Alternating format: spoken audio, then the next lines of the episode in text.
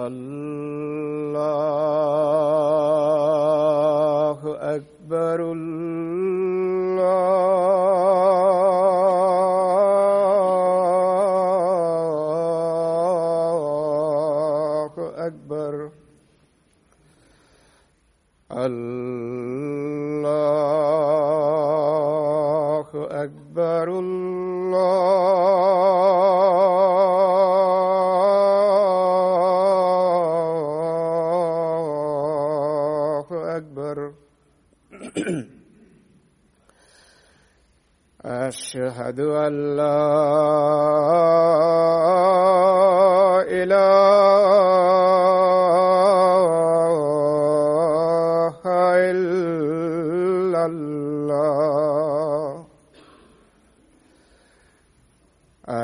أشهد أن لا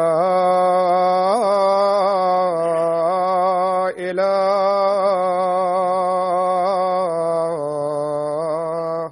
إلا الله.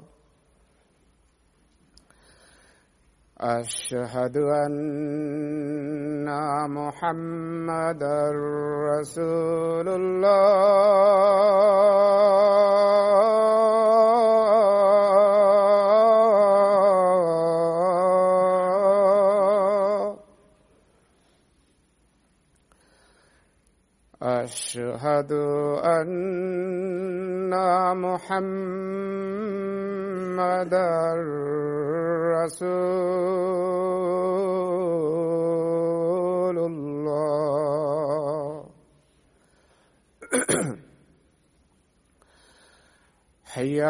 الصلاة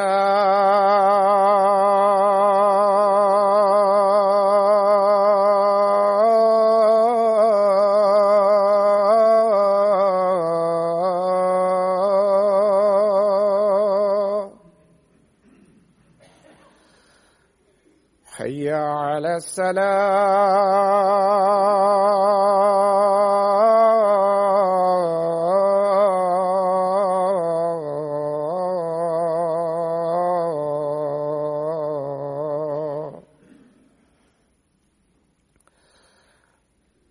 حي على الفلاح.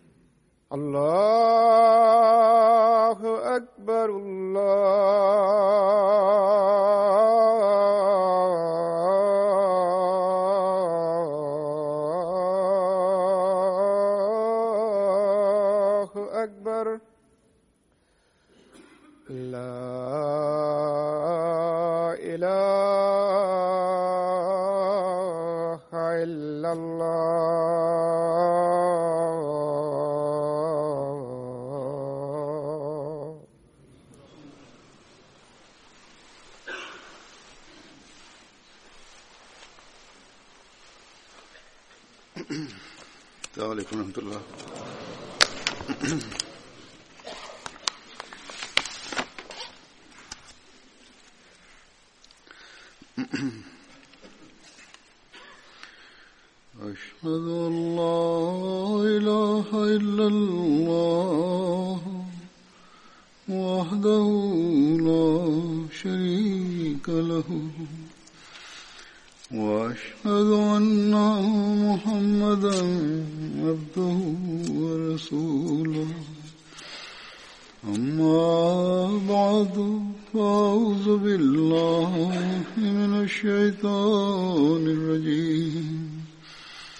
بسم الله الرحمن الرحيم. الحمد لله رب العالمين. الرحمن الرحيم. مالك يوم الدين. إياك نعبد وإياك نستعين. اهدنا الصراط المستقيم. صراط الذين أنعمت عليهم. غير المغضوب عليهم ولا الضالين ഹസ്രത്ത് സയ്ദുബിൻ ഹാരിസയുടെ സംഭവങ്ങളാണ് കഴിഞ്ഞ ഖുതുബയിൽ ഞാൻ വിവരിച്ചിരുന്നത് ഇതുമായി ബന്ധപ്പെട്ട് തായിഫിലേക്കുള്ള യാത്രയെക്കുറിച്ചുള്ള സംഭവം പറഞ്ഞിരുന്നു അദ്ദേഹവും റസൂല്ലായി സല്ലാഹു അലൈഹി സ്വലമയോടൊപ്പം ഉണ്ടായിരുന്നു തായിഫിലേക്കുള്ള യാത്രയെക്കുറിച്ച് കൂടുതൽ വിശദീകരണം സീറത്ത് ഖാത്തമുൻ നബീനിൽ അസർ സാഹിബ്സാദ മിർസ ബഷീർ അഹമ്മദ് സാഹിബ് എഴുതിയിട്ടുള്ളതുമായി ബന്ധപ്പെട്ട് വിവരിക്കാം.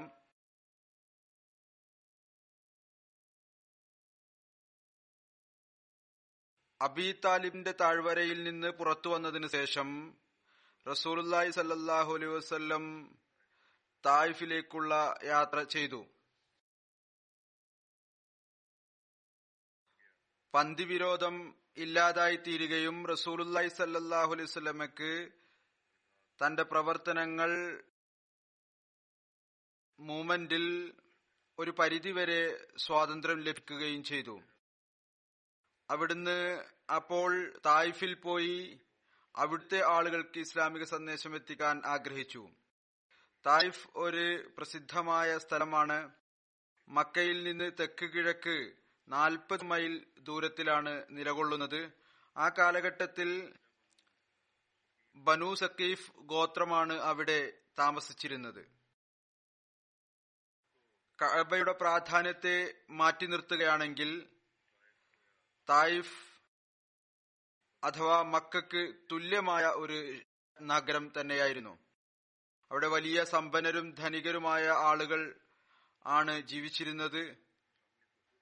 തായിഫിന്റെ ഈ പ്രാധാന്യം സ്വയം മക്കാരും അംഗീകരിച്ചിരുന്നു. അതുകൊണ്ട് തന്നെ മക്കാരുടെ തന്നെ വാക്കുകളാണിത്. അത് വിശുദ്ധ ഖുർആാനിൽ അള്ളാഹു പറയുന്നു ലൗല നുസില ഹാദൽ ഖുർആാനു അല റജുലുമിൻ കരിയത്തൈനിൽ അദീം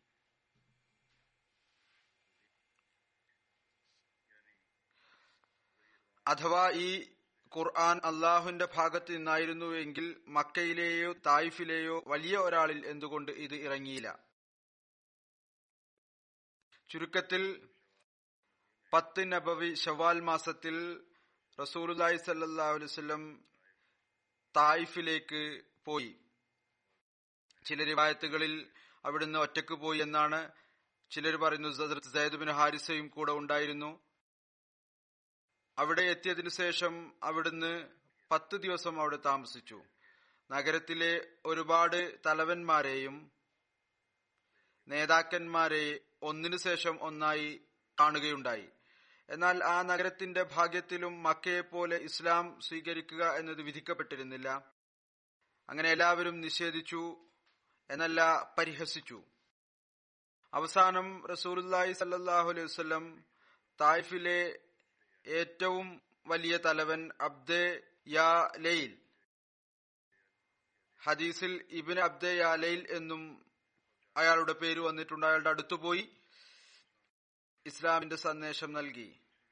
എന്നാൽ അയാളും പൂർണമായും നിഷേധിച്ചു എന്ന് മാത്രമല്ല പരിഹാസ രൂപേണ പറഞ്ഞു അഥവാ താങ്കൾ സത്യവാനാണ് എങ്കിൽ എനിക്ക് താങ്കളോട് സംസാരിക്കുവാനുള്ള ധൈര്യം തന്നെയില്ല. ഇനി അഥവാ താങ്കൾ വ്യാജനാണ് എങ്കിൽ താങ്കളോട് സംസാരിച്ചതുകൊണ്ട് യാതൊരു പ്രയോജനവും ഇല്ല.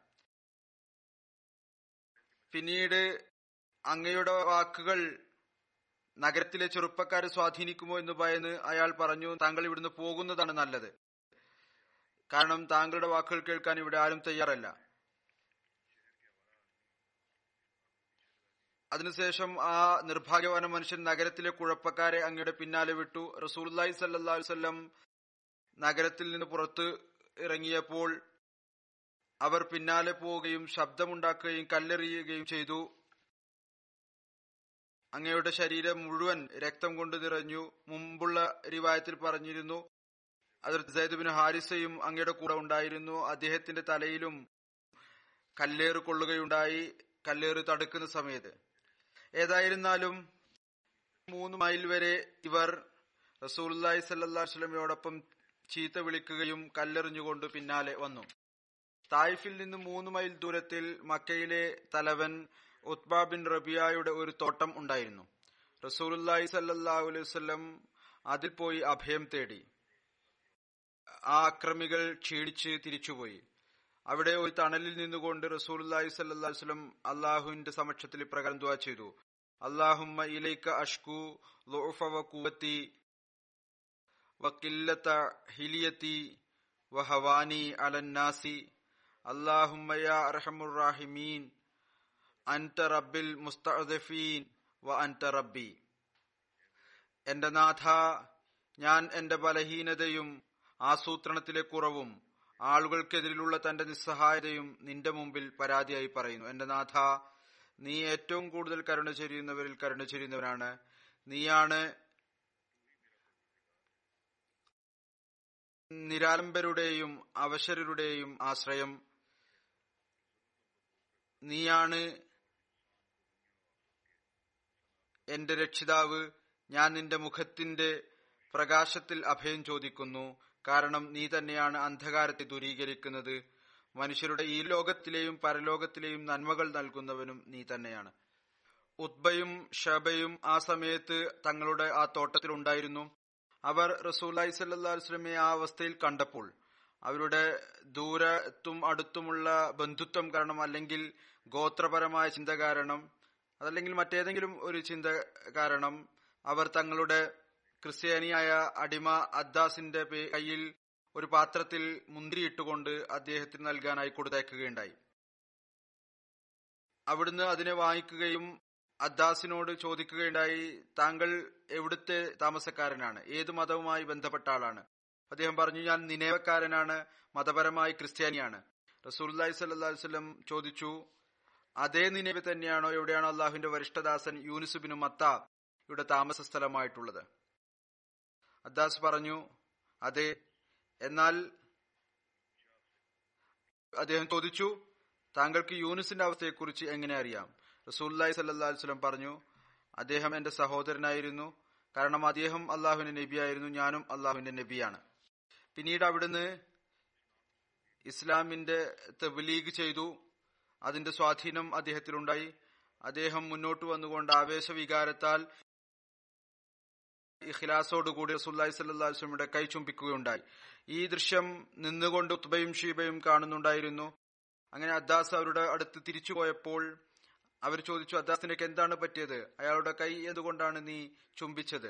അയാൾ നിന്റെ മതത്തെ മോശമാക്കി കളയും എന്നാൽ നിന്റെ മതമാകട്ടെ അദ്ദേഹത്തിന്റെ മതത്തേക്കാൾ ഉന്നതവുമാണ്. കുറച്ചു സമയത്തിനു ശേഷം റസൂല്ലായി സല്ലാസ്ലം ആ തോട്ടത്തിൽ വിശ്രമിച്ചു. പിന്നീട് അവിടെ നിന്ന് തിരിച്ചു. എന്നിട്ട് നഹ്ലയിൽ എത്തുകയുണ്ടായി. അത് മക്കയിൽ നിന്ന് ഏകദേശം ഒരു മൻസിൽ ദൂരത്തിലാണ് സ്ഥിതി ചെയ്തിരുന്നത്. അവിടെ കുറച്ച് ദിവസം താമസിച്ചു. അതിനുശേഷം നഹ്ലയിൽ നിന്ന് പുറപ്പെട്ട് അവിടുന്ന് ഹെറ പർവതം വരെ എത്തി. കാരണം തായിഫിലേക്കുള്ള യാത്രയുടെ പരാജയം കാരണം മക്കാർ കൂടുതൽ ധൈര്യപ്പെടുമോ എന്നുള്ള ആശങ്ക ഉണ്ടായിരുന്നു. അതുകൊണ്ട് അവിടെ നിന്ന് മുത്തം ബിൻ അദീക്ക് സന്ദേശം അയച്ചു ഞാൻ മക്കയിൽ പ്രവേശിക്കാൻ ആഗ്രഹിക്കുന്നു. താങ്കൾ എന്നെ ഈ കാര്യത്തിൽ സഹായിക്കുമോ? മുത്തം ഒരു ഉറച്ച കാഫിറായിരുന്നു. എന്നാൽ അദ്ദേഹത്തിന്റെ പ്രകൃതത്തിൽ നന്മ ഉണ്ടായിരുന്നു.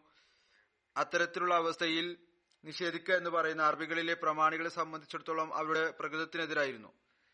ആരെങ്കിലും അഭയം ചോദിച്ചു കഴിഞ്ഞാൽ അത് നൽകാതിരിക്കുക എന്നുള്ളത്. ഏതായിരുന്നാലും അറബികളുടെ ഇടയിൽ ആ കാലഘട്ടത്തിലും ജാഹിലിയത്തിന്റെ കാലഘട്ടത്തിൽ അത്തരത്തിലുള്ള പ്രത്യേകതകൾ ഉണ്ടായിരുന്നു. അതുകൊണ്ട് അദ്ദേഹം തന്റെ മക്കളെ ആൺമക്കളെയും ബന്ധുക്കളെയും കൂടെ കൂട്ടുകയും എല്ലാവരും ആയുധം ധരിച്ചുകൊണ്ട് കഅബയുടെ അടുത്ത് പോയി നിൽക്കുകയും ചെയ്തു. എന്നിട്ട് റസൂല്ലി സല്ലാഹു അലൈഹി സ്വലമിക്ക് സന്ദേശം അയച്ചു താങ്കൾ വന്നുകൊള്ളുക ഞങ്ങൾ താങ്കൾക്ക് അഭയം നൽകുന്നതാണ്. റസൂല്ലായി സല്ലാ അലുസല്ലം വരികയും കഅബക്ക് തവാഫ് ചെയ്യുകയും ചെയ്തു. മുത്തഇമും അദ്ദേഹത്തിന്റെ മക്കളും കൂടെ നിൽക്കുകയും വാളിന്റെ തണലിൽ റസൂലി സല്ലാസ്വല്ലം വീട്ടിൽ പ്രവേശിക്കുകയും ചെയ്തു. വഴിയിൽ അബൂജഹൽ മുത്തമ്മിനെ ഈ അവസ്ഥയിൽ കണ്ട് അത്ഭുതപ്പെട്ടു. എന്നിട്ട് ചോദിച്ചു നീ മുഹമ്മദ് സല്ലാഹു അലൈഹി സ്വലമിക്ക് അഭയം നൽകിയിരിക്കുകയാണോ? അതോ അദ്ദേഹത്തെ പിൻപറ്റിയിരിക്കുന്നു? മുത്തം പറഞ്ഞു ഞാൻ അഭയം നൽകുന്നവൻ മാത്രമാണ് അദ്ദേഹത്തെ പിൻപറ്റിയിട്ടില്ല. അപ്പോൾ അബൂജഹൽ പറഞ്ഞു ശരി എങ്കിൽ കുഴപ്പമൊന്നുമില്ല. ഏതായിരുന്നാലും മുത്തഴിം കുഫറിന്റെ അവസ്ഥയിൽ തന്നെ മരിച്ചു. ഇത് ഏതായിരുന്നാലും അയാളുടെ ഒരു നന്മയായിരുന്നു. ഹസരത്ത് സെയ്ദ് ഹിജ്രത്ത് ചെയ്ത് മദീനയിലെത്തിയപ്പോൾ അദ്ദേഹം കുൽസും ബിൻ ഹിദുമിന്റെ അവിടെയാണ് താമസിച്ചത്. എന്നാൽ ചിലരുടെ അഭിപ്രായ പ്രകാരം അവിടുന്ന് അതിർത്ത് സാദുബിന് കൈസമയുടെ അടുത്താണ് താമസിച്ചത്. റസൂൽ തിരുമേനി സലഹുസ്ലം അങ്ങയുടെ സഹോദര്യ ബന്ധം അസരത്ത് ഉസൈദ് ബിൻ ഉസൈറുമായിട്ടാണ് നടത്തിയത്. ചിലർ എഴുതിയിരിക്കുന്നത് റസൂൽ തിരുമേനി സല്ലാ വല്ലം അദ്ദേഹത്തിന്റെ സഹോദര്യ ബന്ധം അസരത്ത് ഹംസയുമായിട്ടാണ് നടത്തിയതെന്നാണ്. അസരത്ത് ഹംസയെ അങ്ങയുടെ സഹോദരനാക്കി. ഇത് കാരണമാണ് ഉഹദ് യുദ്ധ ദിവസം അതിർത്ത് ഹംസ യുദ്ധത്തിനിടക്ക് അതിർത്ത് സൈദിനു വേണ്ടി വസിയത്ത് ചെയ്തിരുന്നു.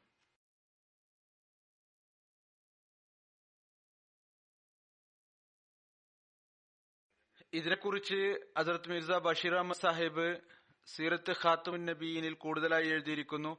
മദീനയിൽ എത്തിയതിന് കുറച്ചു കാലത്തിനു ശേഷം റസൂൽ തിരുമേനി സല്ലാ വസ്ലം ബിൻ ഹാരിസക്ക് കുറച്ച് തുക നൽകി മക്കയിലേക്ക് അയച്ചു.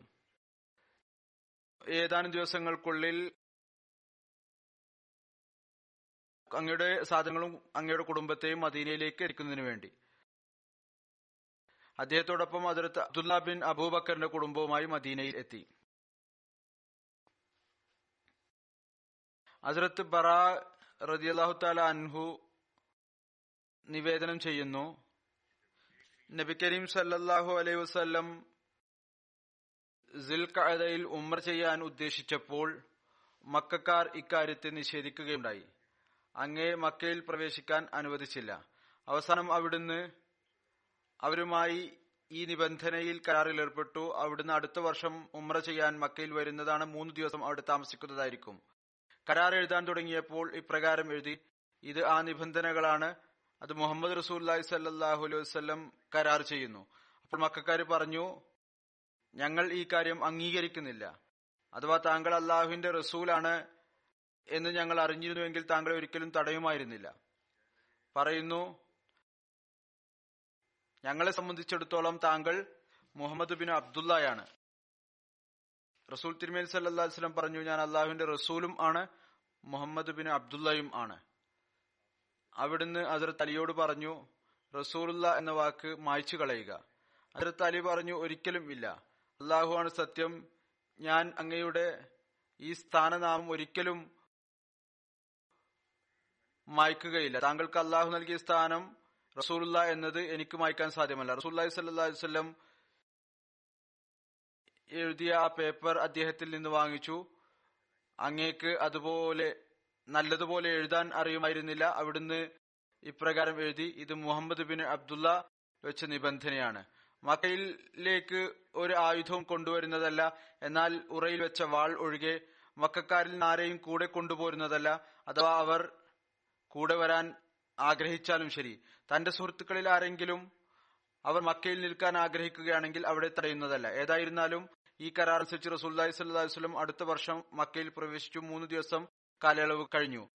അപ്പോൾ കുറേശികൾ അസരത്ത് അലിയുടെ അടുത്ത് വന്നു എന്നിട്ട് പറഞ്ഞു താങ്കൾ തങ്ങളുടെ സഹോദരൻ മുഹമ്മദ് സല്ലല്ലാ അലൈഹി വസല്ലമയോട് പോയി പറയുക. അദ്ദേഹം ഇവിടെ നിന്ന് പോകണം. കാരണം നിശ്ചയിച്ച കാലാവധി കഴിഞ്ഞിരിക്കുന്നു. മൂന്ന് ദിവസം. അങ്ങനെ നബി കരീം സല്ലാഹു അലൈഹി വസ്ലം അവിടെ നിന്ന് പുറപ്പെട്ടു. ഹസരത്ത് അംസയുടെ മകൾ ഉമാറ ഒരു വിവാഹത്തിൽ അവരുടെ പേര് ഉമാമ എന്നും മറ്റൊരു വിവാഹത്തിൽ അവരുടെ പേര് അമത്തുള്ള എന്നും കാണാം. അങ്ങയുടെ പിന്നാലെ വന്നു. റസൂല്ലായി സല്ലാ വസ്ലമയുടെ ഓ പിതൃവ്യരെ ഓ പിതൃവ്യരെ എന്ന് വിളിച്ചു. ഹസരത്ത് അലി അവരെ പോയി എടുത്തു. അവരുടെ കൈപിടിച്ചു എന്നിട്ട് ഹസരത്ത് ഫാത്തിമ അലൈഹസ്സലാമയോട് പറഞ്ഞു നിന്റെ പിതൃവ്യന്റെ മകളെ എടുത്തുകൊള്ളുക. അവർ അവരെ യാത്രയാക്കി ഹസരത്ത് അലി ഹസരത്ത് സെയ്ദ് ഹസരത്ത് ജാഫർ എന്നിവർ ഹസരത്ത് അംസയുടെ മകളെ കുറിച്ച് തർക്കിക്കാൻ തുടങ്ങി. ഹസരത്ത് അലി പറഞ്ഞു ഞാനാണ് അവരെ കൊണ്ടുവന്നത് അവർ എന്റെ പിതൃവ്യന്റെ മകളുമാണ്. ജാഫർ പറഞ്ഞു ഇത് എന്റെ പിതൃവ്യന്റെ മകളാണ് ഇവളുടെ മാതൃ സഹോദരി അസ്മാ ബിന്തു ഉമൈസ് എന്റെ ഭാര്യയുമാണ്. അതിർത്ത് സെയ്ദ് പറഞ്ഞു ഇതെന്റെ സഹോദരന്റെ മകളാണ്. ഇതുപോലെ സാഹോദര്യ ബന്ധം സ്ഥാപിച്ചു. റസൂല്ലായി സല്ലാ അലുസ്ലം പിന്നീട് നബി കരീം സല്ലാ അലുസ്ലം അവളെ കുറിച്ച് വിധി പറഞ്ഞു അവൾ തന്റെ മാതൃ സഹോദരിയുടെ അടുത്ത് താമസിക്കട്ടെ. അതായത് ഹസ്രത്ത് ജാഫറിന്റെ അടുത്ത് താമസിക്കട്ടെ. പിന്നീട് അവിടുന്ന് പറഞ്ഞു മാതൃ സഹോദരി മാതാവിന്റെ സ്ഥാനത്താണ്. എന്നിട്ട് അതിർത്ത് അലിയോട് പറഞ്ഞു നീ എന്റേതാണ് ഞാൻ നിന്റേതാണ്? അതിർത്ത് ജാഫറിനോട് പറഞ്ഞു നീ രൂപത്തിലും ഭാവത്തിലും എന്നോട് സാദൃശ്യമുള്ള ആളാണ്. അതിർത്ത് സെയ്ദിനോട് പറഞ്ഞു നീ നമ്മുടെ സഹോദരനാണ് നമ്മുടെ സുഹൃത്താണ്. അതിർത്ത് അലി പറഞ്ഞു താങ്കൾക്ക് അതിർത്ത് അംസയുടെ മകൾ വിവാഹം കഴിച്ചുകൂടെ? റസൂല്ലായി സ്വലാസം പറഞ്ഞു അവൾ എന്റെ മുലകുടിയിലുള്ള സഹോദരന്റെ മകളാണ് ഞാൻ ആ കുട്ടിയുടെ പിതൃവ്യനാണ്. ഈ റിവായത്ത് ബുഖാരിയിലുണ്ട് സീറത്ത് ഹൽബിയയിലും ഉണ്ട്. അസരത്ത് സെയ്ദ് ബിൻ ഹാരിസ അസരത്ത് ഉമ്മ ഐമനെ വിവാഹം കഴിച്ചു. അസരത്ത് ഉമ്മ ഐമന്റെ പേര് ബറക്ക എന്നായിരുന്നു. അവർ തന്റെ മകൻ ഐമൻ കാരണമാണ് ഉമ്മ ഐമൻ എന്ന വിളിപ്പിൽ പ്രസിദ്ധനായത്. അവർ ഹബ്ഷയിൽ താമസിക്കുന്ന ആളായിരുന്നു. നബി കരീം സല്ലാഹു അലൈഹി വസ്ലമയുടെ പിതാവ് അതിർത്ത് അബ്ദുള്ളയുടെ ജോലിക്കാരിയായിരുന്നു. അദ്ദേഹത്തിന്റെ വഫാത്തിന് ശേഷം അതിർത്ത് ആമിയുടെ കൂടെ താമസിക്കാൻ തുടങ്ങി. റസൂൽ കരീം സല്ലാഹു അലൈഹി വസ്ലമയുടെ പ്രായം ആറു വയസ്സായപ്പോൾ അങ്ങയുടെ മാതാവ് അങ്ങയും കൂട്ടി തന്റെ വീട്ടിൽ മദീനയിൽ പോയി. അപ്പോൾ ഉമ്മ ഐമൻ സേവിക എന്ന നിലയിൽ അവരുടെ കൂടെ ഉണ്ടായിരുന്നു. ചെറിയ പ്രായമായിരുന്നു. മദീനയിൽ നിന്ന് തിരിച്ചു വരുമ്പോൾ അബുവ എന്ന സ്ഥലത്തെത്തിയപ്പോൾ അത് മസ്ജിദ് നബോവിൽ നിന്ന് അഞ്ചു മൈൽ ദൂരത്തിലാണ്. അവിടെ എത്തിയപ്പോൾ അസരത്ത് ആമിന വഫാത്തായി. അസരത്ത് ഉമ്മ ഐമൻ റസൂൽ തിരുമേനി സല്ലാഹു അലൈഹി സ്വലമെ ആ ഒട്ടകത്തിൽ തിരിച്ചു മക്കയിലേക്ക് കൊണ്ടുവന്നു. ഏതിലാണോ അവർ മക്കയിൽ നിന്ന് പോയിരുന്നത്. റസൂൽ തിരുമേനി സല്ലാ അലിസ്ലമിയുടെ നുഭവത്തിനു മുമ്പ് മക്കയിൽ അതിർത്ത് ഉമ്മ ഐമന്റെ വിവാഹം ബൈദ് ബിൻ സെയ്ദുമായി നടന്നു. അദ്ദേഹം സ്വയം ഒരു അബ്ഷി അടിമയായിരുന്നു. അവർക്ക് ഒരു മകൻ ഉണ്ടായി. അവന്റെ പേര് ഐമൻ എന്നായിരുന്നു. അതിർത്ത് ഐമൻ ഹുനൻ യുദ്ധത്തിൽ ഷഹാദത്തിന്റെ സ്ഥാനം കരസ്ഥമാക്കി. അസർത്ത് ഉമ ഐമന്റെ ഭർത്താവിന്റെ മരണം നടന്നപ്പോൾ അങ്ങയുടെ വിവാഹം സൈദുമായി നടന്നു. ഒരു റിവായത്തിൽ ഇപ്രകാരം കാണാം. ഹസരത്ത് ഉമ്മ ഐമൻ നബി കരീം സല്ലാ വസ്ലമയോട് അങ്ങേയറ്റം വാത്സല്യത്തോടുകൂടി പെരുമാറുമായിരുന്നു. അങ്ങയെ വളരെയധികം പരിഗണിക്കുമായിരുന്നു. അപ്പോൾ റസൂല്ലായി സല്ലാ വസ്ലം പറഞ്ഞു ആരാണോ സ്വർഗത്തിലെ വനിതയെ വിവാഹം കഴിച്ച് സന്തോഷിക്കാൻ ആഗ്രഹിക്കുന്നത്? അവർ ഉമ്മ ഐമനെ വിവാഹം കഴിക്കേണ്ടതാണ്. അപ്പോൾ അതിർത്ത് സെയ്ദ് ബിൻ ഹാരിസ അവരെ വിവാഹം കഴിച്ചു. അവരിൽ നിന്നാണ് അതിർത്ത് ഉസാമ ജനിച്ചത്. അതിർത്ത് ഉമ്മ ഐമൻ മുസ്ലിങ്ങളോടൊപ്പം ഹബ്ഷയിലേക്ക് ഹിജ്രത്ത് ചെയ്തിരുന്നു. അവിടെ നിന്ന് ഹിജ്രത്തിന് ശേഷം മദീനയിലേക്ക് വന്നു. ഉഹദ് യുദ്ധത്തിൽ പങ്കെടുത്തു. അവസരത്തിൽ അവർ ആളുകൾക്ക് വെള്ളം നൽകുകയും പരിക്ക് പറ്റിയവരെ പരിചയിക്കുകയും ചെയ്തിരുന്നു. ഖൈബർ യുദ്ധത്തിൽ പങ്കെടുക്കാനുള്ള തൗഫീഖ് അവർക്ക് ലഭിച്ചു. ഹിജിരി ഇരുപത്തിമൂന്നിൽ അതിർത്ത് ഉമർ ഷഹീദായപ്പോൾ അതിർത്ത് ഉമ്മൈമൻ വളരെയധികം കരഞ്ഞു. ആളുകൾ ചോദിച്ചു എന്തിനാണ് താങ്കൾ കരയുന്നത്? അവർ മറുപടി പറഞ്ഞു അതിർത്ത് ഉമറിന്റെ ഷഹാദത്തിലൂടെ ഇസ്ലാം ബലഹീനമായിരിക്കുന്നു. അതിർത്ത് ഉമ്മൈമന്റെ വഫാത്ത് അതിർത്ത് ഉസ്മാന്റെ ഖിലാഫത്തിന്റെ കാലഘട്ടത്തിന്റെ ആരംഭത്തിൽ നടക്കുകയുണ്ടായി. അതിർത്ത് സെയ്ദിന്റെ വിവാഹം അതിർത്ത് ഉമ്മ ഐമനുമായി നടന്നതിനെ സംബന്ധിച്ച വിവിധ നിവേദനങ്ങളുടെ അടിസ്ഥാനത്തിൽ അതിർത്ത് മീസ ബഷീർ അഹമ്മദ് സാഹിബ് വിവരിച്ചതിന്റെ ചുരുക്കം ഇതാണ്. അത് അങ്ങയുടെ ലിഖിതങ്ങളിൽ കാണാവുന്നതാണ്. ഉമ്മ അയ്മൻ അവരാണ് റസൂൽ തിരുമേനി സല്ലാസ്ലമിയുടെ മാതാവിന്റെ മരണാനന്തരം ഒരു അടിമയുടെ രൂപത്തിൽ അവരെ അങ്ങേക്ക് അനന്തരാവകാശമായി ലഭിച്ചു. വലുതായപ്പോൾ അങ്ങ് അവരെ സ്വതന്ത്രനാക്കി. അവരോട് വളരെ അധികം ഔദാര്യത്തോടു കൂടിയാണ് പെരുമാറിയിരുന്നത്. പിന്നീട് ഉമ്മയമ്മന്റെ വിവാഹം അങ്ങയുടെ സ്വതന്ത്രനാക്കപ്പെട്ട അടിമ സൈദ് ബിൻ ഹാരിസയുമായി നടന്നു. അവരിൽ നിന്ന് ഉസാമ ബിൻ സൈദ് ജനിച്ചു. അദ്ദേഹത്തെ അൽ ഹുബ് ബിനുൽ ഹുബ് അഥവാ പ്രിയപ്പെട്ടവന്റെ പ്രിയപ്പെട്ട പുത്രൻ എന്ന് വിളിക്കപ്പെട്ടിരുന്നു. റസൂൽ തിരുമേനി അലൈഹി വല്ലം അതിർത്ത് ഉമ്മ ഐമനെ കാണുമ്പോൾ പറയുമായിരുന്നു യാ ഉമ്മി അഥവാ ഓ എന്റെ മാതാവേ റസൂൽ തിരുമേനി സല്ലാ വസ്ലാം ഉമ്മ ഐമനെ കാണുമ്പോൾ ഇപ്രകാരം പറയുമായിരുന്നു ഹാദിഹിൽ ബക്കീയത്തു അഹിൽ ബൈത്ത്. ഇവർ എന്റെ അഹിലെ ബൈത്തിൽ അവശേഷിക്കുന്നവരാണ്. മറ്റൊരു നിവേദനം അനുസരിച്ച് റസൂൽ തിരുമേനി സല്ലാ പറയുമായിരുന്നു ഉമ്മ ഐമന ഉമ്മി ബഅദ ഉമ്മി. അഥവാ ഉമ്മ ഐമൻ എന്റെ യഥാർത്ഥ മാതാവിന് ശേഷമുള്ള എന്റെ മാതാവാണ്. റസൂൽ തിരുമേനി സല്ലാ അലൈവല്ലം അവരുടെ വീട്ടിൽ അവരെ കാണാനായി പോകാറുണ്ടായിരുന്നു.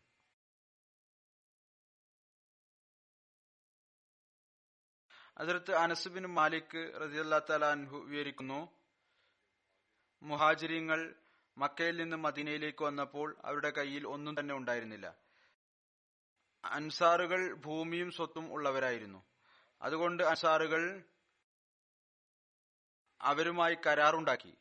അവർ അവർക്ക് തങ്ങളുടെ തോട്ടങ്ങളിൽ നിന്ന് പഴങ്ങളും എല്ലാ വരുമാനവും നൽകുന്നതായിരിക്കും. എന്നാൽ തോട്ടങ്ങളിലൂടെ ജോലി അവർ സ്വയം ചെയ്യുന്നതായിരിക്കും. തോട്ടത്തിലെ പഴങ്ങൾ നൽകുന്നതാണ് വരുമാനം നൽകുന്നതാണ്. എന്നാൽ തോട്ടത്തിലെ അധ്വാനവും വേലയും അത് നോക്കുന്നതും എല്ലാം അവർ തന്നെ സ്വയം ചെയ്യുന്നതായിരിക്കും. മുഹാജിരിങ്ങളെ ചെയ്യാൻ അനുവദിക്കുകയില്ല. അതിർത്ത് അനസിന്റെ മാതാവ് അതിർത്ത് ഉമ്മ സുലൈം ആയിരുന്നു. അവർ അതിർത്ത് അബ്ദുല്ല ബിൻ അബി തൽഹയുടെ മാതാവും ആയിരുന്നു. അതിർത്ത് അനസിന്റെ മാതാവ് റസൂൽ തിരുമേനി സല്ലാ അലിസ്ലമക്ക് ഏതാനും ഈന്തപ്പന മരങ്ങൾ നൽകിയിരുന്നു. റസൂൽ തിരുമേനി സല്ലാ അലുസ്ലം ഈ ഈന്തപ്പന മരങ്ങൾ തന്റെ വളർത്തമ്മയായ അതിർത്ത് ഉമ്മ അയ്മിന് നൽകി. അവർ ഹസരത്ത് ഉസാമ ബിൻ സയ്ദിന്റെ മാതാവായിരുന്നു. ഇബിനു ഷിഹാബ് പറയുന്നു എന്നോട് ഹസരത്ത് അനസുബിന് മാലിക് പറയുകയുണ്ടായി റസൂൽ തിരുമേനി സല്ലാസ്ലം അലുസല്ലം ഖൈബർക്കാരുമായുള്ള യുദ്ധത്തിൽ വിജയിച്ചപ്പോൾ മദീനയിലേക്ക് തിരിച്ചു വന്നപ്പോൾ മുഹാജിരിങ്ങൾ അൻസാറുകൾ നൽകിയതെല്ലാം തിരിച്ചു നൽകി.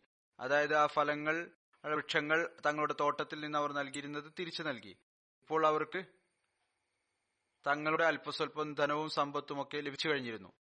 നബി കരീം സല്ലാ അലുസ്ലം തന്റെ മാതാവിന് അവരുടെ വൃക്ഷങ്ങൾ തിരിച്ചു നൽകി. അതിനു പകരം റസൂൽ തിമേനി സല്ലാ അലുസ്ലം ഉമ്മയമിന് അങ്ങയുടെ തോട്ടത്തിൽ നിന്ന് ഏതാനും വൃക്ഷങ്ങൾ നൽകി. ബുഖാരിയിലെ മറ്റൊരു നിവേദനത്തിൽ അതിന്റെ വിശദീകരണം ഇപ്രകാരമാണ്. അതിർത്ത് അനസിൽ നിന്ന് നിവേദനം ഏതോ സഹാബി റസൂൽ തിരുമേനി സല്ലാ അലുസ്ലമിക്ക് ഈന്തപ്പനയുടെ ഏതാനും വൃക്ഷങ്ങൾ പ്രത്യേകപ്പെടുത്തി നൽകിയിരുന്നു. റസൂൽ തിരുമേനി സല്ലാ വസ്ലം നസീറും വിജയിച്ചടക്കിയപ്പോൾ അങ്ങേക്ക് അതിന്റെ ആവശ്യം ഉണ്ടായില്ല. അപ്പോൾ അദ്ദേഹം പറയുന്നു എന്റെ വീട്ടുകാർ എന്നോട് പറഞ്ഞു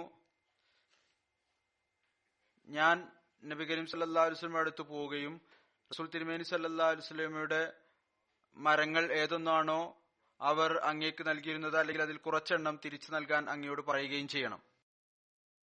കാരണം ഇപ്പോൾ അങ്ങേക്ക് അതിന്റെ ആവശ്യം ഉണ്ടായിരുന്നില്ല. അതിർത്ത് അനസിൽ നിന്നാണ് ഈ നിവേദനം പറയുന്നു.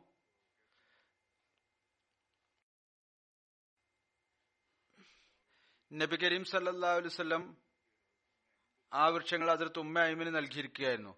ഇത് കേട്ട് അതിർത്ത് ഉമ്മ ഐമൻ വന്നു. എന്നിട്ട് എന്റെ കഴുത്തിൽ തുണിയിട്ടു എന്നിട്ട് പറഞ്ഞു ഞാൻ ഒരിക്കലും അത് നൽകുകയില്ല. ആ അസ്തിത്വത്തെ കൊണ്ട് സത്യം ആരെ കൂടാതെയാണോ ഒരാരാധ്യനുമില്ലാത്തത്? ഈ മരങ്ങൾ നിങ്ങൾക്ക് ഒരിക്കലും ലഭിക്കുകയില്ല. എനിക്ക് അത് നബി കരീം സല്ലാ വസ്ലം നൽകിക്കഴിഞ്ഞതിനു ശേഷം അല്ലെങ്കിൽ അതുപോലെ എന്തോ പറഞ്ഞു. നബി സല്ലാ അലുസ്ലം ഉമ്മയമ്മനോട് പറഞ്ഞു കുഴപ്പമില്ല അത് തിരിച്ചു നൽകുക. താങ്കൾക്ക് അത്ര തന്നെ കൂടുതലായി നൽകുന്നതാണ്. താങ്കൾക്ക് എത്ര വൃക്ഷങ്ങളാണോ നൽകിയത് അതിൽ കൂടുതൽ നൽകുന്നതാണ് മറ്റൊരു സ്ഥലത്ത് നിന്ന്. എന്നാൽ അവർ പറയുന്നുണ്ടായിരുന്നു അള്ളാഹുവാണ് സത്യം ഒരിക്കലുമില്ല. അവസാനം റസൂൽ തിരുമേനി സല്ലാ അവരോട് അതിർത്ത് അനസ് പറയുന്നു ഞാൻ വിചാരിക്കുന്നത് അതിർത്ത് ഉമ്മയമ്മ അതിനേക്കാൾ പത്തിരട്ടി നൽകിയെന്നാണ്. അല്ലെങ്കിൽ ഈ വാക്കുകൾ പറഞ്ഞു ഞാൻ താങ്കൾക്ക് പത്തിരട്ടി നൽകുന്നതാണ്. അതിനുശേഷം ആ വൃക്ഷങ്ങൾ തിരിച്ചു നൽകി. ഒരു രൂപായത്തിലുണ്ട് അതിർത്ത് ഉമ്മ അയ്മൻ മദീനയിലേക്ക് നടന്നുകൊണ്ട് ഹിജ്രത്ത് ചെയ്ത സമയത്ത് കഠിനമായ ദാഹം ഉണ്ടായി. വളരെ പ്രായമുള്ള വനിതയായിരുന്നു. വളരെ മഹത്വതിയായ വനിതയായിരുന്നു. അള്ളാഹുമായി പ്രത്യേകമായ ബന്ധമുണ്ടായിരുന്നു. ആ സമയത്ത് അവരുടെ പക്കൽ വെള്ളവും ഉണ്ടായിരുന്നില്ല. കഠിനമായ ചൂടും ഉണ്ടായിരുന്നു. അവർ തന്റെ തലഭാഗത്ത് എന്തോ ശബ്ദം കേട്ടു. അപ്പോൾ എന്താണ് കാണുന്നത്? അവരുടെ അടുത്ത് ആകാശത്തിൽ നിന്ന് തൊട്ടി പോലുള്ള ഒരു വസ്തു ഇറങ്ങി വന്നുകൊണ്ടിരിക്കുന്നു. അതിൽ നിന്ന് വെള്ളത്തിന്റെ വെളുത്ത തുള്ളികൾ ഇറ്റിറ്റ് വീണുകൊണ്ടിരിക്കുന്നു അവർ അതിൽ നിന്ന് വെള്ളം കുടിച്ചു ഏതുവരെ എന്നാൽ ദാഹം ശമിച്ചു. അവർ പറയുമായിരുന്നു അതിനുശേഷം എനിക്കൊരിക്കലും ദാഹം ഉണ്ടായിട്ടില്ല. ദാഹത്തിന്റെ പ്രയാസം ഉണ്ടായിട്ടില്ല. എപ്പോഴെങ്കിലും നോമ്പിന്റെ അവസരത്തിൽ ദാഹം തോന്നിയാലും ദാഹം ഒരിക്കലും അനുഭവപ്പെട്ടിട്ടില്ല. ഈ വനിതകളുടെയും ഏതാനും സ്മരണ സഹാബാക്കളുടെ സ്മരണയ്ക്കിടയിൽ വരുന്നു. കാരണം ആ വനിതകളുടെ ഉന്നത സ്ഥാനത്തെക്കുറിച്ച് നമുക്ക് അറിയുന്നതിന് വേണ്ടിയാണിത്. ഞാൻ ഈ സ്മരണകളും ഇതോടൊപ്പം നടത്തുന്നത്. ബദരി സഹാബാക്കൾക്ക് ഏതെല്ലാം വനിതകളുമായിട്ടാണോ ബന്ധുത്വം ഉണ്ടായിരുന്നത്? അതിർത്ത് ഉമ്മൈമന്റെ നാവിന് അല്പം വിക്കുണ്ടായിരുന്നു. അവർ ആരുടെ അടുത്തെങ്കിലും പോകുമ്പോൾ സലാമുല്ലാഹി അലൈക്കും എന്ന് പറയുന്നതിന് പകരം ആദ്യം ആ രീതിയാണ് ഉണ്ടായിരുന്നത് സലാമുല്ലാഹി അലൈക്കും. അതിന് പകരമായി അവർ സലാമുല്ല അലൈക്കും എന്ന് പറയുമായിരുന്നു വിക്ക് കാരണം. അങ്ങനെ റസൂല്ലാഹി സല്ലാ വല്ലം അവർക്ക് സലാമുല്ലാഹി അലൈക്കും എന്നതിന് പകരം സലാമുൻ അലൈക്കും അതല്ലെങ്കിൽ അസ്സലാമു അലൈക്കും എന്ന് പറയാനുള്ള അനുവാദം നൽകി. ഇപ്പോൾ ആ രീതിയാണ് ഉള്ളത്. അതിർത്ത് ആയിഷ വിവരിക്കുന്നു ഒരു ദിവസം റസൂൽ തിരുമേനി സല്ലാ വല്ലം വെള്ളം കുടിച്ചു. അപ്പോൾ അതിർത്ത് ഉമ്മയമ്മൻ അങ്ങയുടെ അടുത്ത് ഉണ്ടായിരുന്നു.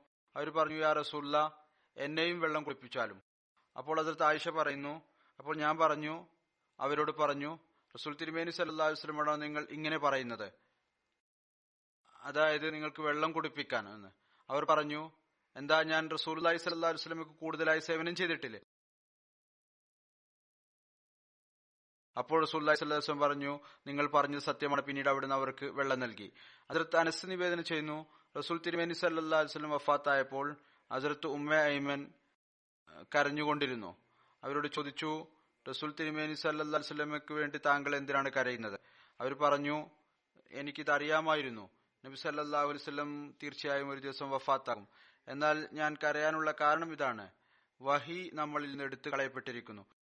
അതായത് അങ്ങയുടെ മരണത്തിന്റെ ദുഃഖം അതവിടെ നിൽക്കട്ടെ. എന്നാൽ അള്ളാഹുവിന്റെ നവനവങ്ങളായ വചനങ്ങൾ ഇറങ്ങിയിരുന്നത് വഹി ഉണ്ടായിരുന്നത് ആ പരമ്പര ഇപ്പോൾ അവസാനിച്ചിരിക്കുന്നു. ഇത് കാരണമാണ് എനിക്ക് കരച്ചിൽ വരുന്നത്. അതിർത്ത് അനസുബിന് മാലിക് വിവരിക്കുന്നു ഒരിക്കൽ റസൂല്ലായി സല്ലാ വല്ലമയുടെ മരണത്തിനു ശേഷം അതിർത്ത് അബൂബക്കർ അതിർത്ത് ഉമറിനോട് പറഞ്ഞു നമ്മോടൊപ്പം അതിർത്ത് ഉമ്മയമ്മന്റെ അടുത്ത് നമുക്ക് പോകാം. അവരെ കാണാം. ഏതുപോലെ റസൂലി സ്വല്ലം വല്ലം അവരെ കാണാറുണ്ടായിരുന്നുവോ? ഞങ്ങൾ അവരുടെ അടുത്ത് എത്തിയപ്പോൾ അവർ കരയാൻ തുടങ്ങി. അപ്പോൾ അവർ രണ്ടുപേരും അവരോട് ചോദിച്ചു നിങ്ങൾ എന്തിനാണ് കരയുന്നത്? അള്ളാഹുവിന്റെ പക്കലുള്ളത് അവന്റെ റസൂലിന് കൂടുതൽ ഉത്തമമായതാണ്. അതിർത്ത് ഉമ്മയമ്മൻ പറഞ്ഞു ഞാൻ കരയുന്നത് അള്ളാഹുവിന്റെ പക്കലുള്ളത് അവന്റെ റസൂലിന് കൂടുതൽ ഉത്തമമാണ് എന്ന കാര്യം എനിക്കറിയാത്തത് കൊണ്ടല്ല. ഞാൻ പറഞ്ഞതുപോലെ നന്മയിൽ അവരുടെ സ്ഥാനം വളരെ ഉന്നതമായിരുന്നു. പറയുന്നു ഞാൻ കരഞ്ഞത് ഇപ്പോൾ ആകാശത്തിൽ നിന്ന് വഹിറക്കുന്നത് നിലച്ചിരിക്കുന്നു എന്നതുകൊണ്ടാണ് ഞാൻ കരയുന്നത്. ഇവർ ഈ രണ്ടുപേരെയും കരയിപ്പിച്ചു അവർ രണ്ടുപേരും കരയാൻ തുടങ്ങി. അതിർത്ത് ഉസാമക്കും അതിർത്ത് സെയ്ദിന്റെയും നിറത്തിൽ വലിയ വ്യത്യാസം ഉണ്ടായിരുന്നു. കാരണം ഉമ്മ ഹബ്ഷക്കാരിയായിരുന്നു ആഫ്രിക്കൻ ആയിരുന്നു സെയ്ദ് ഉസാമ മറ്റൊരു സ്ഥലത്ത് താമസിക്കുന്ന ആളായിരുന്നു. ഇത് കാരണം പിതാവിലും മാതാവിന്റെയും ഇടയിൽ വലിയ വ്യത്യാസമുണ്ടായിരുന്നു. ഉമ്മയോട് കൂടുതലായിരുന്നു അദ്ദേഹത്തിന്റെ സാദൃശ്യം. അദ്ദേഹത്തിന്റെ നിറത്തിന്റെ സാദൃശ്യം. അത് കാരണം ചിലർ അതിർത്ത് ഉസാമയുടെ വംശത്തെക്കുറിച്ച് ആക്ഷേപം ഉന്നയിക്കുമായിരുന്നു. ഇപ്രകാരം പറയുമായിരുന്നു അതിർത്ത് സെയ്ദിന്റെ മകനല്ല അല്ലെങ്കിൽ ആരോപണത്തിനു വേണ്ടി ഒരു ആരോപണം ഉന്നയിക്കുമായിരുന്നു. മുനാഫിക്കിങ്ങളും ആരോപണം ഉന്നയിക്കുമായിരുന്നു. അതിർത്ത് ആയിഷ നിവേദനം ചെയ്യുന്നു റസുൽ തിരുമേനി സല്ലാസ്വം ഒരിക്കൽ എന്റെ അടുത്ത് വന്നു. അവിടുന്ന് വളരെയധികം സന്തോഷത്തിലായിരുന്നു. അവിടുന്ന് പറഞ്ഞു ഓ ആയിഷ ഇപ്പോൾ മുജസ്സദ് മദ്ലജി എന്റെ അടുത്ത് വന്നിരുന്നു. അയാൾ ഉസാമ ബിൻ സെയ്ദിനെയും സെയ്ദ് ബിൻ ഹാരിസയെയും ഈ അവസ്ഥയിൽ കണ്ടു. അവർ രണ്ടുപേരുടെ മേലും ഒരു പുതപ്പുണ്ടായിരുന്നു. ചൂട് കാരണം അല്ലെങ്കിൽ മഴ കാരണം ഏതായിരുന്നാലും ഒരു പുതപ്പ് രണ്ടുപേരും പുതച്ചിരുന്നു. മുഖം മറഞ്ഞിരിക്കുകയായിരുന്നു. അതുകൊണ്ട് അവർ തങ്ങളുടെ തല മറച്ചിരിക്കുകയായിരുന്നതും മുഖം കാണാൻ സാധിക്കുമായിരുന്നില്ല. രണ്ടുപേരുടെയും കാൽ പുറത്തായിരുന്നു. കേവലം കാൽ മാത്രം പുറത്തായിരുന്നു. അപ്പോൾ അയാൾ പറഞ്ഞു നിശ്ചയമായും ഈ പാദങ്ങൾ ഒരാളിൽ നിന്നാണ് മറ്റൊരാൾ. അതായത് ഈ രണ്ട് പാദങ്ങളും പരസ്പരം വളരെ സാദൃശ്യമുള്ളതാണ്. റസൂൽ തിരുമേനി സല്ലാസ്ലം വളരെയധികം സന്തോഷത്തിലായിരുന്നു. ഉസാമയുടെ പേരുള്ള ആക്ഷേപം ഇന്ന് ദുരീകരിക്കപ്പെട്ടു. ഈ ഭൗതികനായ വ്യക്തി തിരിച്ചറിയാൻ കഴിയുള്ള വ്യക്തി അയാളുടെ സാക്ഷ്യമാണ്. കാരണം ഇയാൾ ഒരു തിരിച്ചറിയാൻ പ്രാവീണ്യമുള്ള വ്യക്തിയാണ്. അറബികളുടെ സംസ്കാരത്തിൽ ഇതൊരു അവസാന വാക്കായിരുന്നു. ഈ ഭൗതികരായ ആളുകളുടെ വായടപ്പിക്കുന്നതിനു വേണ്ടി മുഹനാഫിക്കുടെ വായടപ്പിക്കുന്നതിനു വേണ്ടി ഈ ഒരു തെളിവ് റസൂൽ സല്ലാ വസ്ലമക്ക് ലഭിച്ചു. ഇത് കാരണം റസൂൽ സല്ലാ വസ്ലം വളരെയധികം സന്തോഷത്തിലായിരുന്നു. അതിർത്ത് സെയ്ദ് നബി കരീം സല്ലാ വസ്ലമയുടെ സ്വതന്ത്രനാക്കപ്പെട്ട അടിമയും ദത്തുപുത്രനും ആയിരുന്നു. അവിടുന്ന് അതിർത്ത് സെയ്ദിന്റെ വിവാഹം അതിർത്ത് സൈനബ് ബിൻ ജഹഷുമായി നടത്തി. എന്നാൽ ഈ വിവാഹം അധികകാലം നിലനിന്നില്ല. അതിർത്ത് സെയ്ദ് അതിർത്ത് സൈനബിന് തലാക്ക് നൽകി. ഈ വിവാഹം ഒരു വർഷം മുതൽ അല്പം കൂടുതൽ കാലമാണ് നിലനിന്നത്. അതിനുശേഷം സ്വയം റസൂൽ അലൈഹി സ്വല്ലം അതിർത്ത് സൈനബ് ബിൻ ജഹഷിനെ വിവാഹം ചെയ്തു. വിവിധ നിവേദനങ്ങളെ ഒരുമിച്ചുകൊണ്ട് സീറത്ത് ഖാത്തമുൻ നബീനിൽ മിർസ ബഷീർ അഹമ്മദ് സാഹിബ് എഴുതിയിരിക്കുന്നു. അതിന്റെ വിശദീകരണം ഇപ്രകാരമാണ്. ഹിജ്രത്തിന്റെ അഞ്ചാമത്തെ വർഷം ബനി മുസ്തലിഖ് യുദ്ധത്തിന് കുറച്ചു മുമ്പ് അത് ഷഹബാൻ അഞ്ച് ഹിജ്രിയിലാണ് നടന്നത്. റസൂല്ലി സല്ലാ വല്ലം സൈനബ് ബിൻ ജഹഷുമായി വിവാഹം ചെയ്തു. അത് സൈനബ് റസൂല്ലി സല്ലാസ്ലയുടെ അമ്മായി ഉമൈമ ബിൻ അബ്ദുൽ മുത്തലിബിന്റെ മകളായിരുന്നു. വളരെ അധികം നന്മ നിറഞ്ഞവളും മുത്തക്കിയായിരുന്നിട്ടും ഇവരുടെ പ്രകൃതത്തിൽ തന്റെ കുടുംബത്തിന്റെ മഹത്വത്തിന്റെ ചിന്ത ഇവരുടെ ഉള്ളിൽ ഒരു പരിധിവരെ ഉണ്ടായിരുന്നു. ഇതിനെതിരെ റസൂൽ തിരുമേനി സല്ലാ അലുസ്ലമയുടെ പ്രകൃതത്തിൽ ഇത്തരത്തിലുള്ള എല്ലാ ചിന്തകളിൽ നിന്നും തികച്ചും പരിശുദ്ധമായിരുന്നു. റസൂൽ തിരുമേനി സല്ലാ അലുസ്ലം കുടുംബപരമായ അവസ്ഥയെ സാംസ്കാരികമായ നിലയിൽ പ്രധാനപ്പെട്ടതായി ഗണിച്ചിരുന്നു എങ്കിലും അങ്ങയെ സംബന്ധിച്ചിടത്തോളം ശ്രേഷ്ഠതയുടെ യഥാർത്ഥ നിലവാരം വ്യക്തിപരമായ മഹത്വവും വ്യക്തിപരമായ തക്കുവയും പരിശുദ്ധിയിലും അധിഷ്ഠിതമായിരുന്നു. ഏതുപോലെ വിശുദ്ധ ഖുറാനിൽ അള്ളാഹു പറയുന്നു ഇന്ന അക്രമക്കും എന്തല്ലാഹി അത്തക്കാക്കും ജനങ്ങളെ നിങ്ങളിൽ ഏതൊരാളാണോ കൂടുതൽ മുത്തുക്കിയായിട്ടുള്ളത് അയാളാണ് ഏറ്റവും വലിയവനും ആദരവുള്ളവനും. അവിടുന്ന് ഒരു വിധത്തിലുള്ള സംശയവും ഇല്ലാതെ തന്റെ ഈ ബന്ധുവിന്റെ അതായത് സൈനബ് ബിൻ ജഹഷിന്റെ വിവാഹം തന്റെ സ്വതന്ത്രനാക്കപ്പെട്ട അടിമ വളർത്തുമകൻ സൈദ് ബിൻ ഹാരിസുമായി നടത്തി. ആദ്യം സൈനബ് തന്റെ കുടുംബശ്രേഷ്ഠത മനസ്സിലാക്കി അതിന് ഇഷ്ടപ്പെട്ടില്ല.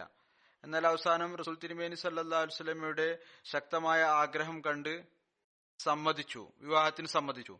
ഏതായിരുന്നാലും റസൂൽ തിരുമേനി സല്ലാ വസ്ലമയുടെ ആഗ്രഹവും നിർദ്ദേശവും അനുസരിച്ച് ജനബിന്റെയും സെയ്ദിന്റെയും വിവാഹം നടന്നു. ജനബ് കഴിയുന്നിടത്തോളം നല്ലപോലെ പെരുമാറി എന്നാൽ സെയ്ദ് തന്റെ ഭാഗത്ത് നിന്ന് ചിന്തിച്ചു അതിർത്ത് ജനബിന്റെ ഉള്ളിൽ ഇപ്പോഴും ഒരു കാര്യം രഹസ്യമായിട്ടുണ്ട്. ഞാൻ ഒരു ഉന്നത കുടുംബത്തിലെ പെൺകുട്ടിയാണ്. റസൂൽ തിരുമേനി സല്ലാ അലുസ്ലമിയുടെ അടുത്ത ബന്ധുവാണ്. അതിർത്ത് സെയ്ദ് കേവലം ഒരു സ്വതന്ത്രനാക്കപ്പെട്ട അടിമ മാത്രമാണ്. എന്നോട് തുല്യതയില്ല. മറുഭാഗത്ത് അതിർത്ത് സെയ്ദിന്റെ ഉള്ളിലും അതിർത്ത് സെയ്ബിനെ സംബന്ധിച്ച് തന്റെ പൊസിഷനെ കുറിച്ച് ചെറുതാണ് എന്നുള്ള തോന്നലുണ്ടായി. ഈ ചിന്ത മെല്ലെ മെല്ലെ കൂടുതൽ ദൃഢപ്പെട്ട് അവരുടെ കുടുംബജീവിതം അരസകരമായി തീർന്നു ഭാര്യാഭർത്തക്കന്മാർക്കിടയിൽ അസ്വാരസ്യങ്ങൾ ഉണ്ടാകാൻ തുടങ്ങി. ഈ പ്രയാസകരമായ അവസ്ഥ കൂടുതൽ മുന്നേറിയപ്പോൾ അതിർത്ത് സൈനബിൻ ഹാരിസ റസൂൽ തിരുമേനി സല്ലാസ്ലം സമക്ഷം ഹാജരായി സ്വയം സൈനബിന്റെ പെരുമാറ്റത്തെക്കുറിച്ച് പരാതി പറഞ്ഞു. എന്നിട്ട് അവർക്ക് തലാക്ക് നൽകാൻ അനുവാദം ചോദിച്ചു. ഒരു രൂപത്തിൽ ഇപ്രകാരം കാണാം. അദ്ദേഹം ഇപ്രകാരം പരാതി പറഞ്ഞു.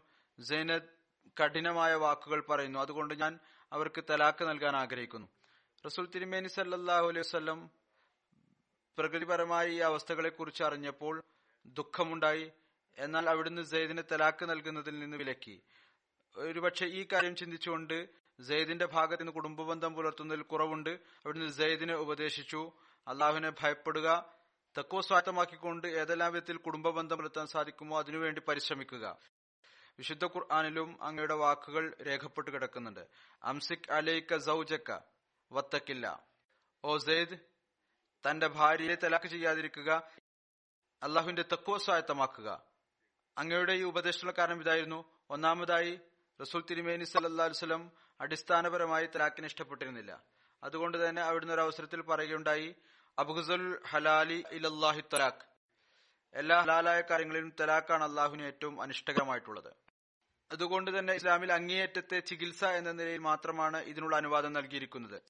അതുപോലെ തന്നെ അതിർത്ത് ഇമാം ഹുസൈന്റെ മകൻ ഇമാം Zainul Abidin bin Ali bin Husain നിവേദനം ചെയ്യുന്നു.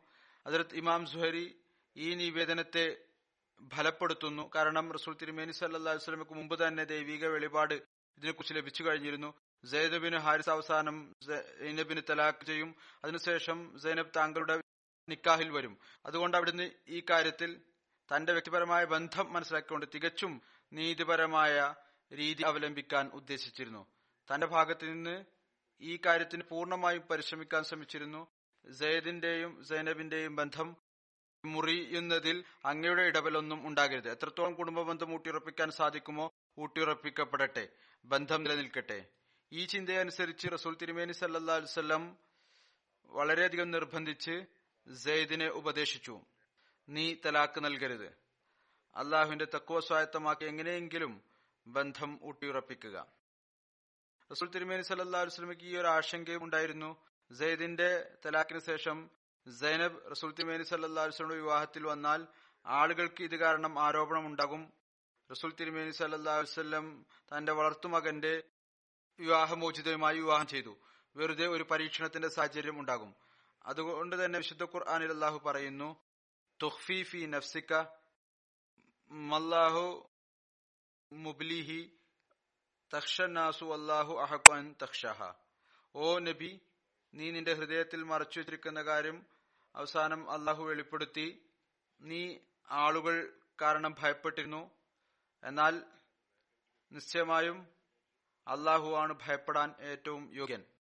ഏതായിരുന്നാലും നബി സല്ലാ അലുസല്ലം തിരുമേനി സെയ്ദിനോട് തക്കോ സ്വായത്തമാക്കാൻ ഉപദേശിച്ചുകൊണ്ട് തലാക്ക് ചെയ്യുന്നതിൽ നിന്ന് വിലക്കി. അങ്ങയുടെ ഉപദേശത്തിനു മുമ്പിൽ തലകുനിച്ചുകൊണ്ട് സെയ്ദ് നിശബ്ദനായി തിരിച്ചു വന്നു. എന്നാൽ മുറിച്ചു മാറ്റപ്പെട്ട ആ പ്രകൃതങ്ങൾ തമ്മിൽ ചേർക്കുക എന്നത് പ്രയാസകരമായിരുന്നു. വിള്ളലുകൾ ഉണ്ടായിക്കഴിഞ്ഞിരുന്നു. പ്രയാസകരമായിരുന്നു യോജിപ്പ്. നടക്കേണ്ട കാര്യം നടന്നില്ല. കുറച്ചു കാലത്തിന് ശേഷം സെയ്ദ് തലാക്ക് നൽകി. സൈനബിന്റെ ഇദ്ദത്ത് അവസാനിച്ചപ്പോൾ അവരുടെ വിവാഹവുമായി ബന്ധപ്പെട്ട് റസൂല്ലായി സല്ലാ വസ്ലമക്ക് വീണ്ടും വഹി അവതരിച്ചു. റസൂൽ തിരുമേനി സല്ലാഹു അലൈഹി വസ്ലം സ്വയം അവരെ ഭാര്യയായി സ്വീകരിക്കണം. ഈ ദൈവിക കൽപ്പനയിൽ ഈ ഒരു ഹിക്കുമത്ത് കൂടാതെ അതായത് ഇത് മുഖേന അതിർത്ത് സൈനബിന് ഹൃദയ സന്തോഷം ഉണ്ടാകും. വിവാഹമോചിതയെ വിവാഹം കഴിക്കുന്നത് മുസ്ലിങ്ങൾ ന്യൂനതയായി മനസ്സിലാക്കപ്പെടുകയില്ല. ഈ ഹിക്കുമത്ത് കൂടി അതിൽ ഉൾപ്പെട്ടിരുന്നു. കാരണം ഹസരത്ത് സെയ്ദ് റസൂല്ലായി സല്ലാ അലൈഹി സ്വലമിയുടെ വളർത്തുമകനായിരുന്നു. അങ്ങയുടെ മകൻ എന്ന് വിളിക്കപ്പെട്ടിരുന്നു. അത് കാരണം അവിടുന്ന് സ്വയം ഈ വിവാഹമോചിത വിവാഹം കഴിക്കുമ്പോൾ ഈ കാര്യത്തിൽ മുസ്ലിങ്ങളിൽ ഒരു കർമ്മപരമായ വിശ്വാസം ഉണ്ടാകും വളർത്തുമകൻ യഥാർത്ഥത്തിലുള്ള മകനല്ല. യഥാർത്ഥ മകനുള്ള കൽപ്പനകൾ അയാൾക്ക് ബാധകമല്ല. ഭാവിയിൽ അറബികളുടെ ഈ അജ്ഞതയുടെ കാലഘട്ടത്തിലെ ഈ ആചാരം മുസ്ലിങ്ങളിൽ നിന്ന് പൂർണമായ നിലയിൽ ഇല്ലാതാകും. അങ്ങനെ ഇതിനെക്കുറിച്ച് വിശുദ്ധ ഖുർആാനിൽ അത് ഇസ്ലാമിക ചരിത്രത്തിലെ ഏറ്റവും ശരിയായ റെക്കോർഡാണ്. ഇപ്രകാരം പറയുന്നു. ഫലമ്മ കല മിൻഹ വതറൻ കഹ ലക്കൈ ലാ യകൂന അലൽ മുഅ്മിനീന ഹർജും ഫിൽ അസ്വാജ് അദയായിഹിം ഇദാ ഖലൂ മിൻഹുന്ന വതറ. വകാന അംറുല്ലാഹി മഫ്ഊല. അതായത് സെയ്ദ് സൈനബുമായി ബന്ധം വിച്ഛേദിച്ചപ്പോൾ നാം സൈനബിന്റെ വിവാഹം നിന്നോടൊപ്പം നടത്തി. കാരണം വിശ്വാസികൾക്ക് തങ്ങളുടെ വളർത്തു മക്കളുടെ വിവാഹമോചിതരായ സ്ത്രീകളുമായി വിവാഹം കഴിക്കുന്നതിൽ ഒരു തടസ്സം ഉണ്ടാകരുത്. ആ വളർത്തുമക്കൾ തങ്ങളുടെ ഭാര്യമാരുമായി ബന്ധം വിച്ഛേപിച്ചതിനു ശേഷം അള്ളാഹുവിന്റെ ഈ കൽപ്പന ഇപ്രകാരം പൂർത്തിയാകേണ്ടതായിരുന്നു. ചുരുക്കത്തിൽ ഈ ദൈവിക വെളിപാട് ഉണ്ടായതിനു ശേഷം അതിൽ റസുൽ തിരുമേനി സല്ലാ സ്വലമയുടെ സ്വന്തം ആഗ്രഹത്തിനും ചിന്തക്കും യാതൊരു വിധത്തിലുള്ള പങ്കും ഉണ്ടായിരുന്നില്ല. റസൂൽ തിരുമേനി സല്ലാസ്ലും സൈനബുമായി വിവാഹം കഴിക്കാൻ തീരുമാനിച്ചു. പിന്നീട് സെയ്ദിന്റെ കൈകളിൽ തന്നെ അതിർത്ത് സൈനബിന് വിവാഹ സന്ദേശം അയക്കുകയും ചെയ്തു. അതിർത്ത് സൈനബിന്റെ ഭാഗത്തു നിന്ന് സമ്മതം പ്രകടിപ്പിച്ചതിനു ശേഷം അവരുടെ സഹോദരൻ അബു അഹമ്മദ് ബിൻ ജഹഷ് അവരുടെ ഭാഗത്ത് നിന്ന് വലിയായിക്കൊണ്ട് നാനൂറ് ദിർഹമിന് റസൂൽ തിരുമേനി സല്ലാ വസ്ലമായി നിക്കാഹ് നടത്തപ്പെടുകയുണ്ടായി. അങ്ങനെ ഈ പ്രാചീനമായ ആചാരം അത് അറേബ്യയുടെ ഭൂമിയിൽ രൂഢമൂലമായി കഴിഞ്ഞിരുന്നു. റസൂൽ തിരുമേനി സല്ലാസ്ലമിയുടെ വ്യക്തിപരമായ മാതൃക കൊണ്ട് ഇസ്ലാമിൽ നിന്ന് വേരോടെ പിഴുതെറിയപ്പെട്ടു. ഇവിടെ ഈ കാര്യം കൂടി പറയേണ്ടത് അനിവാര്യമാണ്. പൊതുചരിത്രകാരന്മാരും മുഹദ്സിങ്ങളുടെയും ചിന്തയാണ് സൈനബിന്റെ വിവാഹത്തെക്കുറിച്ച് ദൈവിക വെളിപാട് ഇറങ്ങിയിരിക്കുന്നത് കാരണം അള്ളാഹുവിന്റെ പ്രത്യേകമായ കൽപ്പന പ്രകാരമാണ് ഈ വിവാഹം നടന്നത്. അതുകൊണ്ട് പ്രത്യക്ഷമായ നിലയിൽ അവരുടെ നിക്കാഹിന്റെ ആചാരങ്ങൾ നടത്തപ്പെട്ടിട്ടില്ല. എന്നാൽ ഈ ചിന്ത ശരിയല്ല. തീർച്ചയായും അള്ളാഹുവിന്റെ കൽപ്പന പ്രകാരമാണ് വിവാഹം നടന്നത്. പറയാവുന്നതാണ് ആകാശത്ത് നിക്കാഹ് ഓതപ്പെട്ടു. എന്നാൽ ഈ കാരണം കൊണ്ട് ശരീരത്തിന്റെ പ്രത്യക്ഷത്തിലുള്ള ആചാരം അതും അള്ളാഹു തന്നെ നിശ്ചയിച്ചിട്ടുള്ളതാണ്. അതിൽ നിന്ന് ഒരിക്കലും തന്നെ സ്വാതന്ത്ര്യം ലഭിക്കുകയില്ല. അതുകൊണ്ട് തന്നെ ഇബിനു ഹിഷാമിന്റെ നിവേദനം അതിന്റെ ഉദ്ധരണി മുമ്പ് എഴുതിയിട്ടുണ്ട്. അതിൽ പ്രത്യക്ഷത്തിലുള്ള നിക്കാഹിന്റെ ആചാരം നടന്നതായി പറഞ്ഞിരിക്കുന്നു. അത് ഈ കാര്യത്തിനുള്ള വ്യക്തതയാണ്. ഒരു വിധത്തിലുള്ള സംശയത്തിനും ഇടയില്ല. ഹദീസിൽ വന്നിരിക്കുന്നു ഇത് മറ്റു ഉമ്മഹാത്തെ മുഅ്മിനീങ്ങളെ അപേക്ഷിച്ച് അതിർത്ത് സൈനബ് പ്രകാരം അഭിമാനം പ്രകടിപ്പിക്കാറുണ്ടായിരുന്നു. നിങ്ങളുടെ വിവാഹം നിങ്ങളുടെ വലിമാർ ഭൂമിയിൽ വെച്ചാണ് നടത്തിയത്. എന്നാൽ എന്റെ നിക്കാഹ് ആകാശത്തിലാണ് നടന്നത്. ഇതിൽ നിന്നും ഈ ഫലം എടുക്കുന്നത് ശരിയല്ല. അത് സൈനബിന്റെ നിക്കാഹിന്റെ പ്രത്യക്ഷത്തിലുള്ള ആചാരം നടത്തപ്പെട്ടിട്ടില്ല എന്ന്. കാരണം പ്രത്യക്ഷത്തിലുള്ള ആചാരങ്ങൾ നടത്തപ്പെട്ടാലും അവരുടെ ഈ ആദരവ് നിലനിൽക്കുന്നതാണ്. കാരണം അവരുടെ നിക്കാഹ് അള്ളാവിന്റെ പ്രത്യേകമായ കൽപ്പന പ്രകാരമാണ് നടന്നത്. എന്നാൽ അതിനെതിരിൽ മറ്റു ഉമ്മഹാത്ത് മോമിനീങ്ങളുടെ വിവാഹം പൊതുവിലുള്ള കാരണങ്ങൾ കൊണ്ട് പ്രത്യക്ഷത്തിലുള്ള ആചാരങ്ങൾ കൊണ്ടാണ് നടന്നത്. മറ്റൊരു നിവേദനത്തിൽ വരുന്നു റസൂൽ തിരുമേനി സല്ലാ വസ്ലം അനുവാദം ഇല്ലാതെ സൈനബിന്റെ അടുത്തു പോയി. ഇതിൽ നിന്നും ഇങ്ങനെ പറയപ്പെടുന്നു അങ്ങയുടെ നിക്കാഹിന്റെ പ്രത്യക്ഷത്തിലുള്ള ആചാരം നടത്തപ്പെട്ടില്ല. എന്നാൽ ചിന്തിച്ചു നോക്കുകയാണെങ്കിൽ ഈ കാര്യത്തിൽ പ്രത്യക്ഷത്തിലുള്ള ആചാരം നടന്നതോ നടക്കാത്തതോ ആയ ചോദ്യവുമായി യാതൊരു ബന്ധവുമില്ല. കാരണം അതുകൊണ്ട് ഇതാണ് ഉദ്ദേശമെങ്കിൽ സുൽത്തിമേനി തിമേനി സല്ലാ വല്ലം അതിർത്ത് സൈനബിന്റെ വീട്ടിൽ അനുവാദമില്ലാതെ പോയി എന്നാണെങ്കിൽ ഇത് തികച്ചും തെറ്റായിട്ടുള്ള ഒരു കാര്യമാണ്. അത് ബുഖാരിയിലെ ശരിയായ നിവേദനത്തിന് വ്യക്തമായ നിവേദനത്തിന് ഈ കാര്യം പരാമർശിച്ചിരിക്കുന്നു. വിവാഹത്തിന് ശേഷം സൈനബ് റസൂൽ തിമേനി സല്ലാ വസ്ലമിയുടെ വീട്ടിലേക്കാണ് വന്നത്. അല്ലാതെ അവിടുന്ന് അവരുടെ വീട്ടിൽ പോകുകയല്ലേ ചെയ്തത്. അഥവാ അതുകൊണ്ടുള്ള ഉദ്ദേശം അവർ വിവാഹിതയായി അങ്ങയുടെ വീട്ടിൽ വന്നതിന് ശേഷം അവിടുന്ന് അവരുടെ അടുത്ത് അനുവാദം ഇല്ലാതെ ചെന്നു എന്നാണ് എങ്കിൽ ഇത് ഏതെങ്കിലും അസാധാരണമായ അല്ലെങ്കിൽ ആചാരത്തിന് വിരുദ്ധമായ ഒരു കാര്യമല്ല. കാരണം അവർ റസൂൽ തിരുമേനി സല്ലാ വസ്ലമയുടെ ഭാര്യയായി കഴിഞ്ഞിരുന്നു. അങ്ങയുടെ ഭാര്യയായി വീട്ടിൽ വന്നു കഴിഞ്ഞപ്പോൾ പിന്നീട് എന്തായാലും അവിടുന്ന് അവരുടെ അടുത്ത് പോകേണ്ടതായിരുന്നു. അങ്ങേക്ക് അനുവാദം വാങ്ങേണ്ട ആവശ്യമുണ്ടായിരുന്നില്ല അതുകൊണ്ട് അനുവാദം വാങ്ങിയില്ല എന്ന നിവേദനത്തിന് ഒരിക്കലും തന്നെ ഈ ചോദ്യവുമായിട്ട് ഒരു ബന്ധവുമില്ല. നിക്കാഹിന്റെ പ്രത്യക്ഷത്തിലുള്ള ആചാരം നടത്തപ്പെട്ടോ അതോ ഇല്ലയോ എന്ന്. യഥാർത്ഥ കാര്യം ഇതാണ്. ഏതുപോലെ ഇബിനു ഇഷാമിന്റെ നിവേദനത്തിൽ വിശദീകരിക്കപ്പെട്ടിരിക്കുന്നു. അള്ളാഹുവിന്റെ കൽപ്പന ഉണ്ടായിരുന്നിട്ടും ഈ നിക്കാഹിന്റെ ആചാരം നടത്തപ്പെട്ടു. ബുദ്ധിയും ഇത് തന്നെയാണ് ആവശ്യപ്പെടുന്നത്. അങ്ങനെ നടന്നിരിക്കണം. കാരണം പൊതുവിലുള്ള നിയമത്തിൽ ഇത് മാറ്റി നിർത്താൻ ഒരു കാരണവും ഉണ്ടായിരുന്നില്ല. രണ്ടാമത്തെ കാര്യം എന്ന് പറയുന്നത് ഈ നിക്കാഹിന്റെ ഒരു ആചാരം ലംഘിക്കുന്നത്. അതിന്റെ സ്വാധീനത്തെ ഇല്ലായ്മ ചെയ്യുന്നതിനായിരുന്നു ലക്ഷ്യം എങ്കിൽ മുമ്പുള്ള ഒരു ആചാരം ഉണ്ടായിരുന്നു. വളരെ ഉറച്ച ആചാരമായിരുന്നു. വളർത്തുമകന്റെ ഭാര്യ വിവാഹം സാധ്യമല്ല. ഈ ആചാരത്തെ ലംഘിക്കുക എന്ന ഉദ്ദേശമാണ് എങ്കിൽ അതിനേക്കാൾ കൂടുതലായിരുന്നു ഈ കാര്യത്തിന്റെ ആവശ്യം. ഇത് വളരെ അത്യാവശ്യമായിട്ടാണ് ഉണ്ടായിരുന്നത്. നിക്കാഹ് വളരെ വലിയ വിളംബരത്തോടു കൂടി നടത്തണം. അനേകം സാക്ഷികൾക്ക് മുമ്പിൽ വെച്ച് നടത്തണമെന്ന്. കാരണം ആളുകൾക്ക് അറിയുന്നതിനു വേണ്ടി ഈ ആചാരം ഇന്നത്തോടു കൂടി അവസാനിക്കുകയാണ്. അതിർത്ത് സെയ്ദിന്റെ ജീവിതവുമായി ബന്ധപ്പെട്ട് അതിർത്ത് സൈനബിനെ കുറിച്ചും റസൂൽ തിരുമേനി സല്ലാ വസ്ലമിയുടെ വിവാഹത്തെക്കുറിച്ചും ഞാൻ അല്പം വിശദീകരിച്ച് പറഞ്ഞു കഴിഞ്ഞു. അതിനുള്ള കാരണം റസൂൽ തിരുമേനി സല്ലാ വസ്ലമിയുടെ വിവാഹത്തെക്കുറിച്ച് അതിർത്ത് സൈനബിന്റെ വിവാഹത്തെക്കുറിച്ചും ഇന്നും ആക്ഷേപം ഉന്നയിക്കുന്നവർ ചോദ്യവും ആരോപണങ്ങളും ഉന്നയിച്ചുകൊണ്ടിരിക്കുന്നു. അതുകൊണ്ട് ഇതിനെക്കുറിച്ച് നമുക്ക് അല്പസ്വല്പം വിശദമായ അറിവും ഉണ്ടായിരിക്കേണ്ടതാണ്. ഇതിന്റെ കുറച്ച് കൂടുതൽ വിശദീകരണങ്ങൾ കൂടിയുണ്ട്. അതിർത്ത് സൈദിനെക്കുറിച്ചും കുറിച്ചും ചില കാര്യങ്ങൾ വിശദീകരിക്കേണ്ടതായിട്ടുണ്ട്. ഈ രണ്ട് കാര്യങ്ങളും എത്രത്തോളം വിവരിക്കേണ്ടതിന്റെ ആവശ്യം ഉണ്ട് അത്രത്തോളം തുടർന്നും ഞാൻ വിവരിക്കുന്നതാണ്. അതിർത്ത് സൈദിനെ കുറിച്ചാണ് ഇപ്പോഴും ഈ സ്മരണ നടന്നുകൊണ്ടിരിക്കുന്നത്.